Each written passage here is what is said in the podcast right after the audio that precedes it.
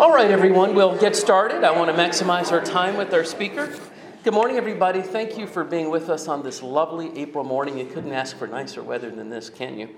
So, those of you who know, uh, who are either longtime parishioners or are um, longtime visitors to St. John's, know that we, being the Church of the Presidents and February being President's Month, always each February feature the presidency of a given president. We devote three talks to one. Uh, but those have always been uh, past presidents, even if the past president was living. At least in my memory, we have never featured an incumbent president, so today's a first. Second, as Evan and I were just discussing, it's a particularly good day to talk about the Biden presidency because if the news reports are accurate, he's at Camp David now. We know that part's accurate. but according to news reports, he's spending the weekend at Camp David to contemplate whether to announce reelection, and he's slated to do that this week, probably Tuesday. So time will tell. So, for both those reasons, who better to have among us this morning than the acclaimed Evan Osnos, uh, and a terrific uh, New Yorker reporter and uh, the biographer of President Biden. So, we all know Evan from his lyrical writing and insightful analysis in The New Yorker over the years about U.S. domestic politics and foreign policy. As we were just discussing beforehand, for a number of years, he was the New Yorker's China correspondent based in Beijing, and those years was the basis for his book, The Age of Ambition Chasing Fortune. Uh, Truth and Faith in the New China, which won the 2014 National Book Award and was a finalist for the Pulitzer Prize. But don't worry, before Evan's time at the New Yorker, he was at the Chicago Tribune as an investigative reporter, and he was part of a team that did win the Pulitzer Prize then. His latest book is called um, uh, Wildland The Making of America's Fury, and you can imagine, if you haven't read the book, what that's about. And of course, the subject of today's talk is the 2020 international bestseller, Joe Biden The Life, the Run, and What Matters Now, which I hold in my hands. So, Evan, like Dr. Fauci a month ago or so, suggested that we depart from our traditional um, speaker uh, format, lecturer, and then questions afterwards, and rather that he and I have a conversation between us for the first 30 minutes. So, with that, we'll begin, and thank you, Evan, very much for joining us today. So we're just going to alternate at the microphone here. I thought that if we had two chairs, those of you in the back might not be able to see. So, Evan, let's start at the beginning. Mm-hmm. Not the beginning of the book, but rather the beginning of uh, President Biden's life. We all know that he is the product of a of a small, tight knit Irish Catholic family. Could you talk a little bit about his family, mm-hmm. his faith, his financial circumstances growing up, and how all of that, in your view, shaped his political mm. career and his presidency to this day? Sure. Yeah.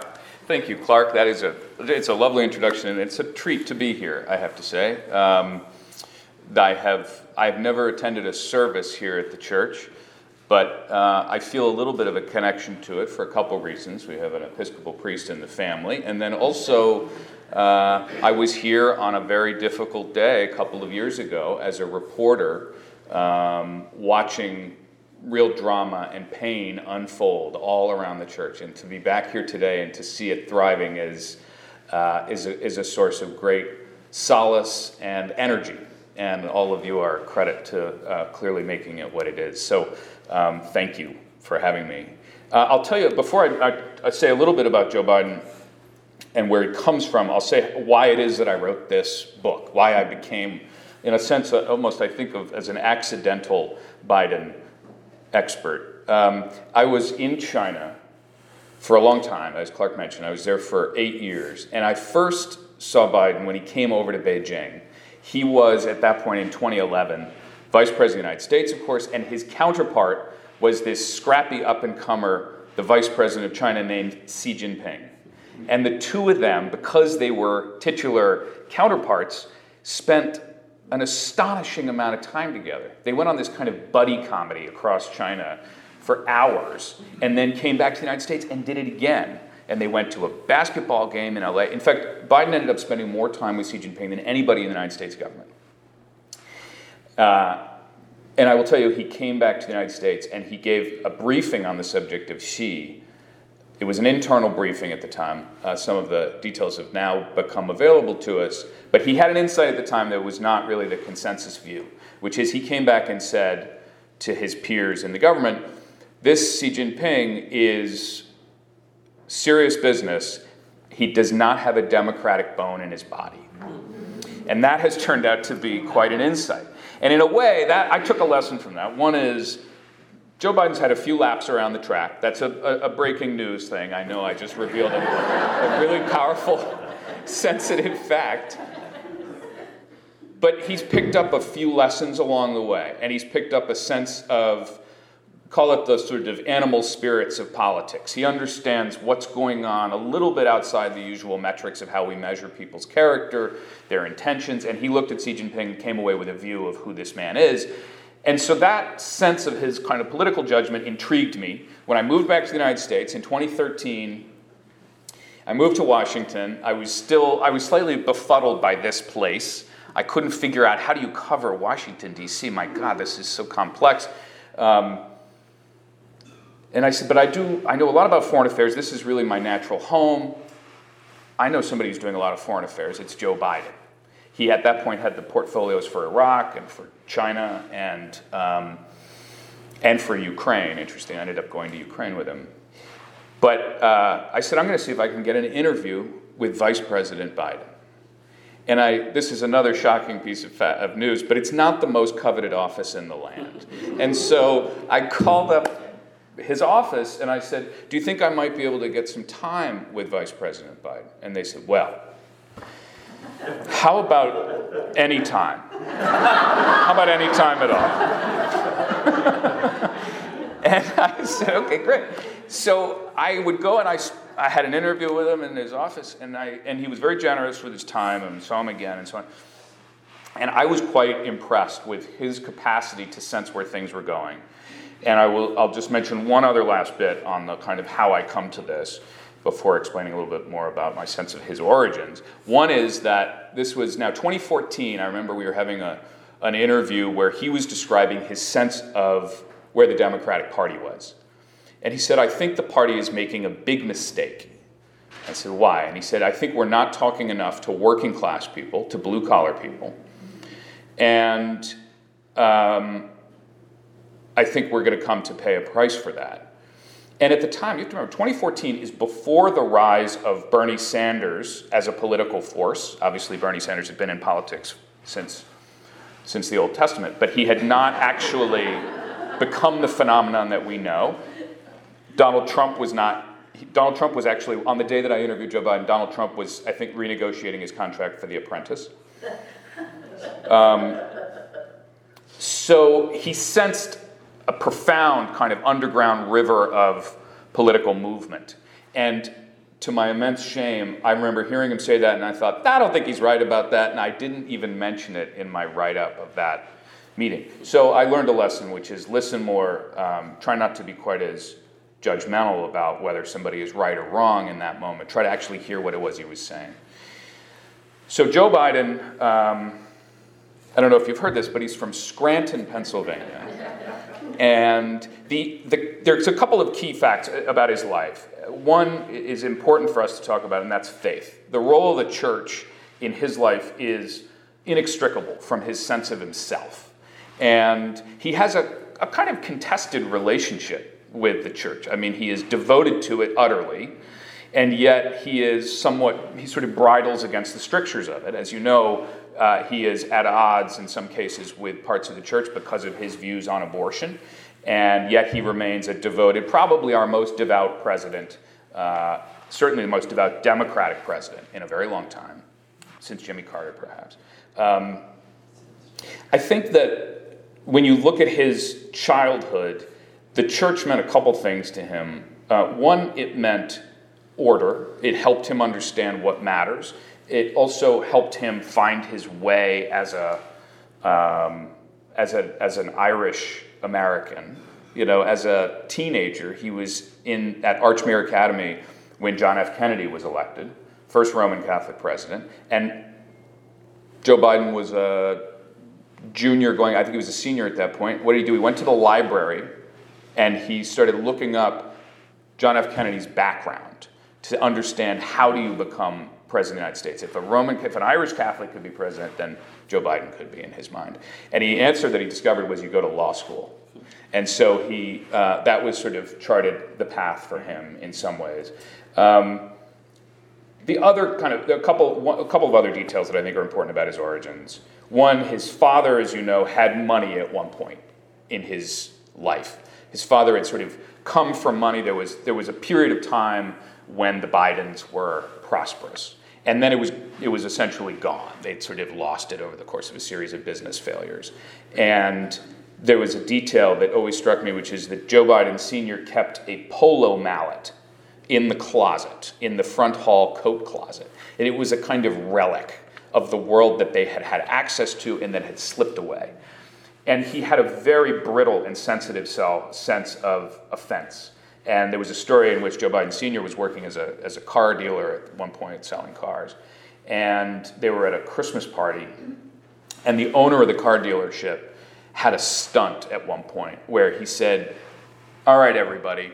And he tipped a bucket of quarters out onto the floor. And then everybody was supposed to scramble for it and pick up the quarters. And it was going to be this kind of fun and fundamentally humiliating exercise. And Joe Biden Sr. grabbed his wife's hand and said, We're leaving. And there's a bit of that pridefulness, a bit of that sense of, I will not be embarrassed, I will not be humiliated, I will not make somebody feel less of myself, that is inherited in his son. And it's, it's driven him for good and for bad for a very long time.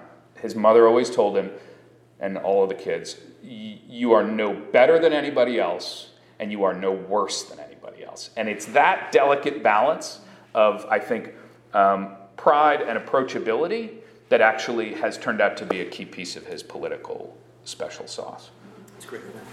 So let's talk a little bit about the start in politics, and you previewed this. So um, you tell the anecdote in the book that his then girlfriend's mom asked him what he wanted to do, and he said, I want to be president of the United States. So, can you talk a little bit about the beginning of his political career? How improbable it was, a little bit, especially the Senate race that really catapulted him to the presidency?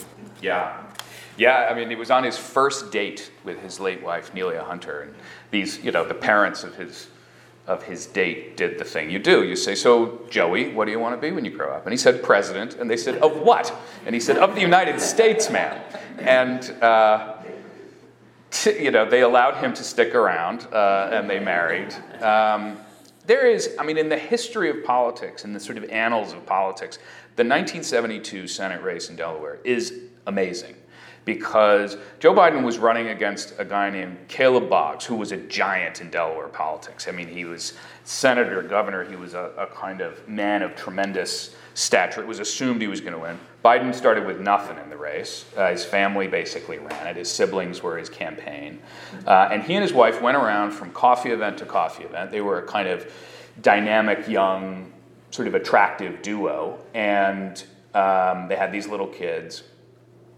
And he became a symbol of a transition moment in politics, which is useful for us to remember. I mean, this was a generational change at the time. And Joe Biden presented himself as the bright young thing. It's easy to forget this, but it becomes important later because so many of, I think, for all of us, the, the self image that we have as a, when we first achieve success gets a little bit fixed in our imagination. And we, you know, for a long time, Joe Biden was the next great, exciting hope. And he always saw himself as the young man in the room. And so it took some accommodation later in life for him to realize oh, wait a second, that's not how other people perceive me. Um, He's still struggling with that, actually, to this very day. To this very day. But in that race, two things that I think are especially important to remember. One, there was a moment on the debate stage that people forget where um, there was a question that was posed about foreign policy. And Biden had made himself a little bit of a student of foreign affairs at that point. He was opposed to the war in Vietnam. And a question was posed to Caleb Boggs about uh, sort of a detail of foreign policy. It was clear that his opponent, it was clear that Boggs did not know the answer. And Biden had this moment. I mean, anybody in politics will recognize. He could have just run his sword right through his opponent. And he held back because, as he said later, instead he kind of gave a slightly mealy mouthed answer. He said, Well, you know, these kinds of things are, can be hard to parse, and then he gave his answer, which was the, the right answer. But it was not the triumphant victory that he could have had at that moment. And his judgment, it was not, this was not, you know, pure benevolence or generosity. It was actually quite calculating, but it took a fundamentally, um, I think, robust sense of human nature, which he said nobody wanted to see this young guy get up there and uh, politically assassinate his opponent. That was not going to feel right to anybody. It wasn't going to feel good. And I hear echoes of that for one thing, you heard a lot of that in 2020. He had these moments on the debate stage where he could have sort of said things that would have been more destructive of his opponents. Remember, he was getting criticized for being too mild and being, people said, does he still have any, any juice left? And Ron Klain told me later, I remember this was very distinctly, Ron Klain said, give me a break. That was a strategy because he knew if he was going to get the nomination, he had to consolidate the field, and if he had ripped everybody to ribbons, there'd be nothing to consolidate because everybody would be against him. Nobody would want to come out and support him. And it's true. If you talk to Joe, if you talk to you know Bernie Sanders after, he said the reason I endorsed so quickly was because Joe Biden took me seriously and didn't treat me uh, the way that a lot of people did. And of course, you can't talk about the 72 campaign about without what happened to his family. His wife and his daughter died in a car accident. Everybody knows that.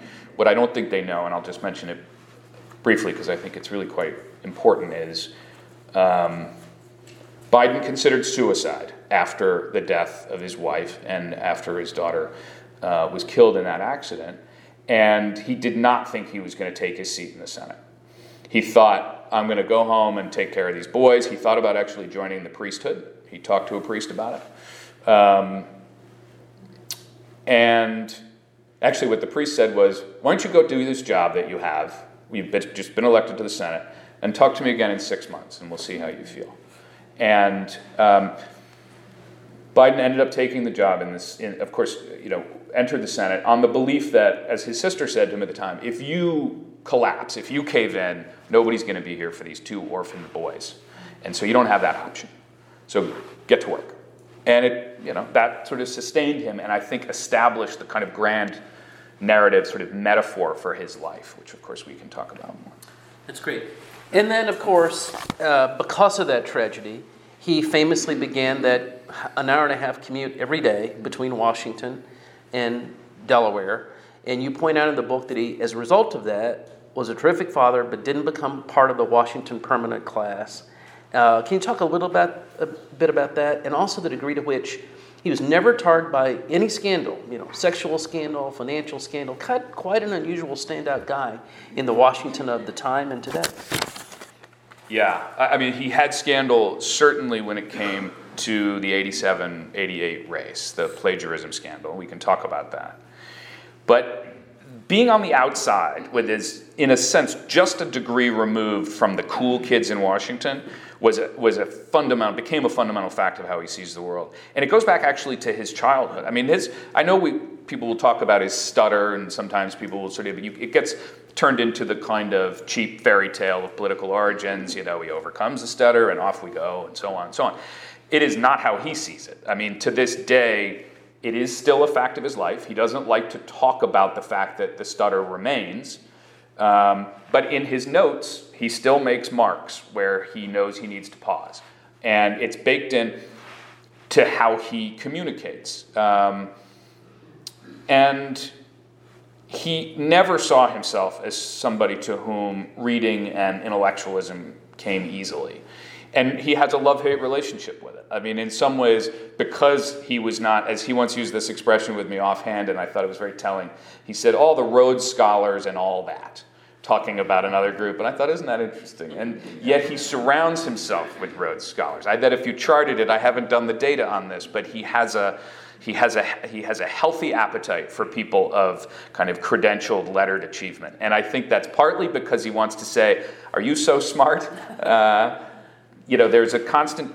This gets into the ecology of his staff and how he communicates and how he works with them but he likes to press people who have achieved in the conventional metrics and he likes to the under the undertone is always um, if you're so smart how come i got this one right? And so but being a little bit on the outside he talked about he was not one of the obama world he was not one of the clinton world. He always felt a little bit the way lbj felt frankly in the kennedy administration you know a little bit of the corn pone of the operation. And that insecurity, um, I think, turned out to be productive because um, when he got into the to the Congress, he was not taken particularly seriously. He was very young. He was a little kind of callow, was the read. And he had this moment, a couple of embarrassing moments in public speeches where he realized, okay, I got called out for not doing the reading. There was one about oil wells. He was holding forth with great passion on the subject of oil wells. And they said, a senator from Oklahoma got up and said, uh, Senator Biden, do you know anything about oil wells? And he kind of uh, went back to the office and he started becoming quite diligent about boning up on this stuff. And he, to the point that he is, is, is pretty tough on staff in getting as much as he can. But being a little bit on the outside turned out to be a superpower running against a president like Donald Trump, who, um, in a sense, projected the sense that he had total command of all information at all times, knew everything. And Joe Biden doesn't really kind of give off that vibe. It's a slightly different vibe, and that turned out to be valuable to him. Let's talk a little bit about the Senate career. So he, and you said this, he joined the Senate very, very young, and he joined it at the time when there were lots of giants there. Mike Mansfield, Hubert Humphrey, Teddy Kennedy, etc., to whom he became very close, Robert Byrd, etc. And he ultimately became one of them. He became a Senate Titan himself, chairman of the Judiciary Committee, chairman of the Foreign Relations Committee. Can you talk a little bit about the highs and lows of his careers and his legislative accomplishments? Yeah, I think uh, he, early on, he was most interested in foreign affairs, and he went on a trip actually to Moscow at one point uh, one of his first foreign trips. And uh, Bill Bradley, who was on that trip with him, told the story later to me. He said, You know, Biden's listening to his counterpart, who was the Soviet foreign minister, who was kind of thundering at him. And Biden finally says, Hold on, I'm going to stop you right there. We have an expression where I come from, which is, and pardon my use of this language in this august place, he said, Don't shit a shitter and Bradley then went up to the uh, translator afterward and he said, just out of curiosity, how'd you work that one? And the translator, the translator, who was a sort of, you know, officious and quite nervous fellow, said, not literally. And so that, being a kind of foreign affairs guy, was very important to Biden. And, and, that, and that gave him a great sense of being somewhat, a little bit larger than Delaware and kind of having this long reach. And it played, it was to his great benefit. Um, on the Judiciary Committee, his high point for, in his perspective was the Bork hearings, in which he believes that he succeeded in. Um, managing a very complex process. And probably the low point would be the Clarence Thomas hearings in 91. And I think if you put those two in sort of some relationship to one another, that does capture his experience, which was he was always trying to be friends with people across the aisle to make sure that they felt like they were being heard. And um, that worked sometimes to his benefit and sometimes to his detriment, I think. Um, so, that gets us to the second major tragedy in his life, which is how you open the book. Can you talk a little bit about that incident and you know the effect that might be having today?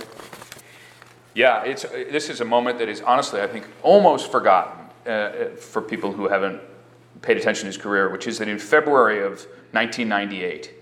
Uh, he had just had a big disaster in his presidential campaign. He had been, as you remember, quoting Neil Kinnock over the course of the campaign, and he would cite Kinnock British labor leader. And he'd been citing Kinnock as a couple of things. And then it was one day where he did not cite Kinnock and kind of slightly strangely absorbed the Kinnock story into his own. He talked about having um, um, coal miners in his background. None of that was true. He didn't have coal miners in his background. And later, by the way, when, you, when he talked about it, he said, The honest fact is, I was not ready to be president. I was too, this is his word, I was too arrogant. And meaning that when he got heated or he got flustered, he would, he would sort of scamper beyond the truth. And that's what happened in that moment. So he gets drummed out of the race. And then in February of 88, he is giving a speech up in Rochester, New York. And he goes back to his hotel room afterwards. And he f- suddenly feels a pain in his head that, as he described it, was like an axe parting the hemispheres of his brain. And he is out cold.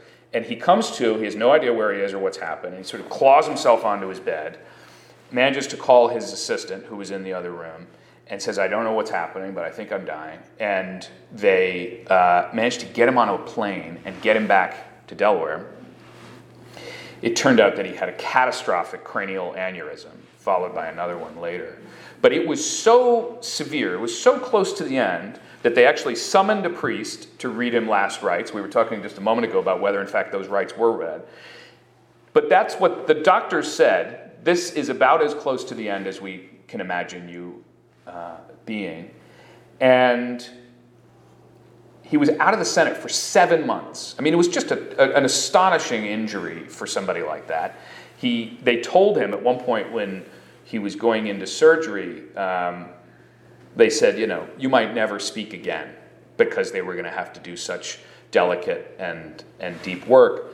And in that moment, I will give him credit for finding a little bit of humor. And he said, I wish that had happened six months ago.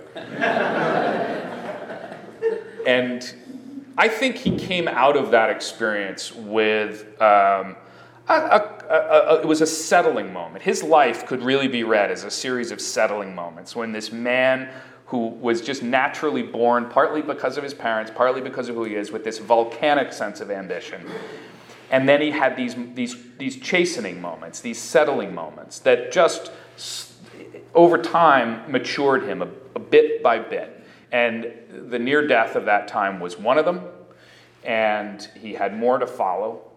Um, but you can't understand who he is today without understanding that in his mind, he has had this repeated encounter between the most literal seam between life and death. He saw it with the death of his wife and his daughter. He saw it in his own near death uh, at when he was my age now. And I find kind of amazing to think about. And then, of course, later with the death of his son, Bo. And I think some of that gave him a kind of philosophical, sort of spiritual armament that when the United States was then confronting the the agonies of the pandemic, he did have a way of talking about life and death in a way that a lot of us, frankly, a lot of people who have made it to you know that house across the street have, have really not had that kind of experience. And um, that's a little bit of his equipment that he comes to it with. So let's talk a little bit now about the vice presidential years. How is it that uh, Obama approached him about it? What led Obama to pick him? What was the relationship between the two like? And what do you think his accomplishments and, if any, failures were during the course of the vice presidency?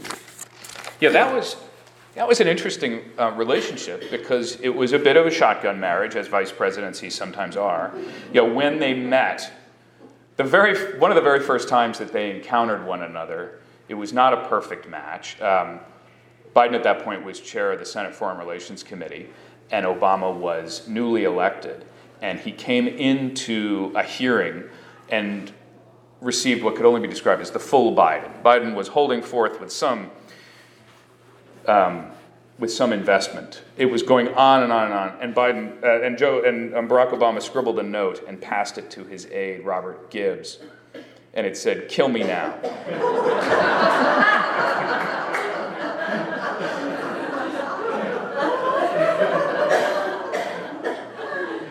And yet, these two found their way back to something that was quite profound for a couple reasons. One, Obama had to go through a little bit of a, of a chastening period of his own where he had to realize that this, this guy who came out of Illinois like a rocket ship actually didn't know all that much about things like foreign affairs. And Biden became a real counselor to him. And he was sort of admiring of the way that Biden was able to handle complex negotiations and, and complex questions, particularly around things like Afghanistan. And then the, the, the, reality, the political reality, was that Obama needed somebody like Biden to balance out the ticket in 2008. Uh, he felt he was very weak with working class white men, and Joe Biden could help him with that. One interesting insight on that experience that gets to some of the themes we've been talking about is when Joe Biden was offered the job of being vice president, he was home. Jill Biden told me this story. They were home, and Biden wasn't really sure he wanted to be a vice president. He sort of never wanted, you never, he never ran for vice president. And he never saw himself that way. He was the son of the man who leaves the room when they throw the quarters on the floor. And he said to his wife, You know, I'm not sure I can do that. I don't know if I can work for somebody. I've been my own boss since 1972. Is this really going to work? And she said, in the way that only a spouse can, Get a grip. Of course you can do this. I'm paraphrasing, but that was the message. It might have been a little bit sportier in the actual delivery. And uh, she said, Look, in fairness, this is actually a chance for you to do something.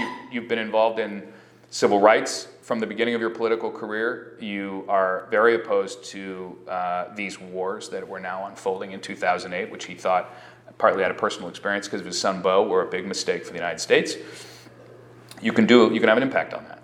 And that is, in fact, what he did when he came in. I mean, interestingly, and this leads up to Afghanistan later, uh, and, the, and the, the agonies of that and the mistakes involved with that withdrawal, he was convinced from the very beginning that the United States needed to get out of Afghanistan. And he pushed for it and was in these. Uh, when I interviewed President Obama, he said, You know, I asked I asked Joe, as he put it, to play a specific role, which in these, in these debates over what to do in Afghanistan, I wanted him to be the guy who was pressing very hard, almost awkwardly hard, to get us out of Afghanistan. Partly because I knew that's what he believed, but I also needed somebody in the room to play that function. And interestingly, that led to a lot of clashes between Biden, people like Bob Gates, people in the Pentagon, and it's somewhat damaged that relationship in a way that I think Biden, for a long time, had felt that he never got a full hearing from the generals in uniform. You know, he was a Democrat who hadn't served, and so on. And so finally, and I mentioned this to say he lost that debate at the time. Obviously, the United States uh, did not withdraw from Afghanistan. And then later, you fast forward to, uh, to uh, when he finally had his hand on the tiller in the presidency and had this chance to say, we're getting out of Afghanistan. And we're going to do it no matter what people tell me about how this may go. I think, you know, there's a, it's a whole separate conversation about what did he what did he believe would happen? What did the intelligence community believe? What did the Department of Defense believe? But this is an example of a theme in his life, which is that when he gets a, a bit between his teeth and he's, he's going to do something, it can be hard to dissuade him of that. And that can be a, a positive in some cases, and it can also sometimes come back uh, to harm him. Okay, just one more question, and then I'll open it up. So, um, can you talk a little bit about the 2020 campaign and how uh, one could argue that his whole life and political career prepared him for that campaign, in particular against that opponent, and how he might approach the 2024 campaign that we expect to hear announced formally on Tuesday? Mm. Your words, not mine, by the way. I, we'll, we'll see. Uh, we'll see. I, I, I, it's more than a, a, rhetorical we'll see, only because he sometimes, uh, you know, he makes decisions quite cautiously, and we'll see what happens this week. Um, I mean, I'm not going to, I think he's going to run for president, but I just don't know exactly uh, what we're going to see. Um, the 2020 campaign was this in a way that would have been impossible to predict, it was the confluence of these threads of his life. Um, you know, he, when I first started interviewing him in 2014, his son Beau was living, and I remember an interview. It was a, in retrospect, kind of a painful moment. We were talking, and he stepped. He got a phone call, and he stepped out. He said, "I have to take this phone call," and he left to go receive a phone call. It was a medical update about. At that point, Beau's condition was not public and they had good news. And the good news was that they were making progress. And of course, it turned out to be an illusion in the end. Beau, uh, Beau was killed by this terrible cancer. But the, he came back into the room, his eyes were, were wet. It, it was so clear that the idea of losing his son was um, just such a profound, such a profoundly awful idea. I mean, he always talked about Beau Biden as the best of me. You know, he was not only his namesake, but he, as he often said, he said, all my, he has all my good qualities and none of my bad qualities. And I think that was a candid assessment on his part. Beau was also the person, by the way, who would stand behind his father during campaigns, and he was the only person who could signal. He would not do it with his head up, he would do it with his head down, but he'd say, Wrap it up, Dad, wrap it up. we all need somebody like that, I think. But when he lost Beau, I think it was uh, a truly, it was a, a just a, an assault on the spirit and on the soul in so many ways. He didn't think he was coming back to politics. He then sees this guy who is uh, Donald Trump, who is in the presidency, who is uh, in so many ways the opposite of what he wanted to, of what Joe Biden believed should be in the White House. And I think to be, you know, if you people who are very close to, to, to Biden have told me over the years that the single thing, the thing that bothers him most is abuse of power. This goes back even to the point when he was a kid. There was a nun in his grade school class who was giving him a very hard time about the stutter. And his mother, the late Jean Biden, marched down there to the school and said, uh, you're going to apologize to my son, or I'm going to come down and tear that bonnet off your head. And she was as prayerful a woman as you can possibly find under the sun. There was a way that that, if you, if you, when you start to see that as a recurring theme in his life, uh, that bothered him. And he, when he's, you know, so we got up there in this campaign, and look, this is not going to be a huge shock. He was not the most popular politician in America. Joe Biden, I talked to Democrats, progressives, particularly young people, who did not want this man. And yet, in a way, they came to believe that one, he had a pretty good chance of actually beating Donald Trump, and for that reason, they had to support him. And two, and this turned out to be quite uh, prophetic. I remember speaking to some really plugged in progressive activists who said, Our view is we know Joe Biden is not our ideological. Um, our, our, ideological ally. He's a centrist. He uh, believes in kind of slow po- progress. But we also think that he believes that we're facing urgent crises in a, in a variety of things, like climate change, and that probably a centrist is the only person who's going to be able to sell these things and get them passed. If somebody tries to sell it from the left, it's not going to work. So it's a little bit like how Richard Nixon went to China. Richard Nixon, after all, was the one who created the Environmental Protection Agency. They took some lessons from LBJ, and I think there is some truth in that. And I think as we think about where Joe Biden's life may be heading from here, you know, he is a person who is naturally at home in the center of our politics. He has never been somebody uh, too far out. As he often said, you know, when he was young, he was like, I was the only guy wearing a tie and a sport coat at the University of Delaware. Uh, he was a kind of an old fashioned, believes in the kind of doing it from the middle. And um, that turns out in this moment of just radical polarization that, uh, that, there's a, that there's a kind of power in that. Sweet. Okay, we've got time for questions now. Uh, anybody? Phil? So in his vice presidential years, you talk about successes and failures. Yeah. In the wake of Silver, uh, Silver Spring, the school shooting. Yeah. And he was put in charge of, of this terrible blight on America. Yeah. I personally view that as a failure. In your interactions with him, how does he view his efforts on behalf of gun control? Could you just paraphrase it even for the recorder? Sure, yeah. It's a great question about the fact that when Biden was in the vice presidency, part of his portfolio was trying to bring an end to this scourge of gun violence, and he failed in that regard. I would, I would agree with you in that characterization. I would also say that failure has a lot of fathers. I think uh, that, um, I mean, it, to, be, to be precise about it, I didn't hear him, I have not heard, doesn't mean he hasn't done it, but I have not heard him personalize that issue in a way that I think he has other issues. And I can't honestly tell you the answer to that. I think you know, part of his whole way of going about politics has always been that he is a son of Delaware, which is almost precisely at the, at the seam between North and South. And this has been a complicating fact for him. You know, at one point he was against busing, and then he was, he was for it before he was against it. And court ordered busing, I should say. And in some ways, he has always tried to serve both pieces of the country and I think that that's probably true in his view of guns, which is to say, I think he, on a personal basis, he's not a, you know, he's not a big gun, he's not a gun owner as far as I know.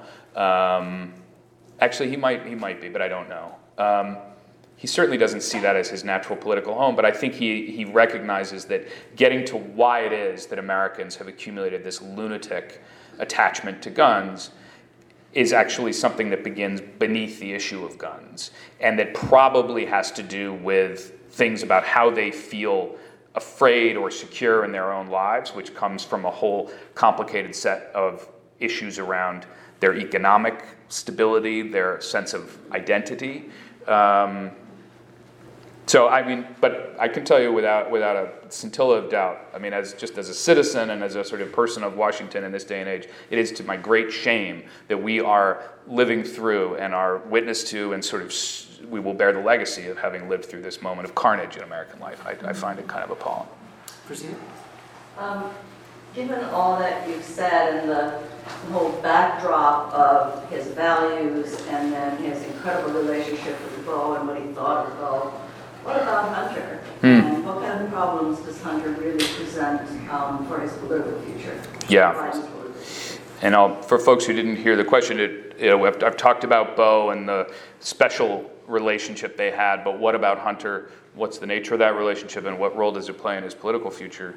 Um, it's a very, it's a big, painful um, theme in his life, and I think you could go back and I, you know, this is as a father speaking now. I say this that there was, you heard him say of Beau over and over again that um, Beau was the best man I ever met. And I always think about how that sounds to Hunter. And you know, the reality is that Joe Biden hasn't had a drink of alcohol since he was a teenager. And that's because he believes the demon is within him. He knows that this alcoholism and substance abuse addiction problem is raging in his DNA. I mean, this is not me speculating. He said as much. He, he, grew, he used to share a bedroom with an uncle of his who was just incapacitated by drink. And I think there's a reason why Joe Biden grew up and said, "I'm never gonna, I'm never gonna allow that to, I'm never gonna be captive to that." But in a way, he didn't protect his son Hunter from that.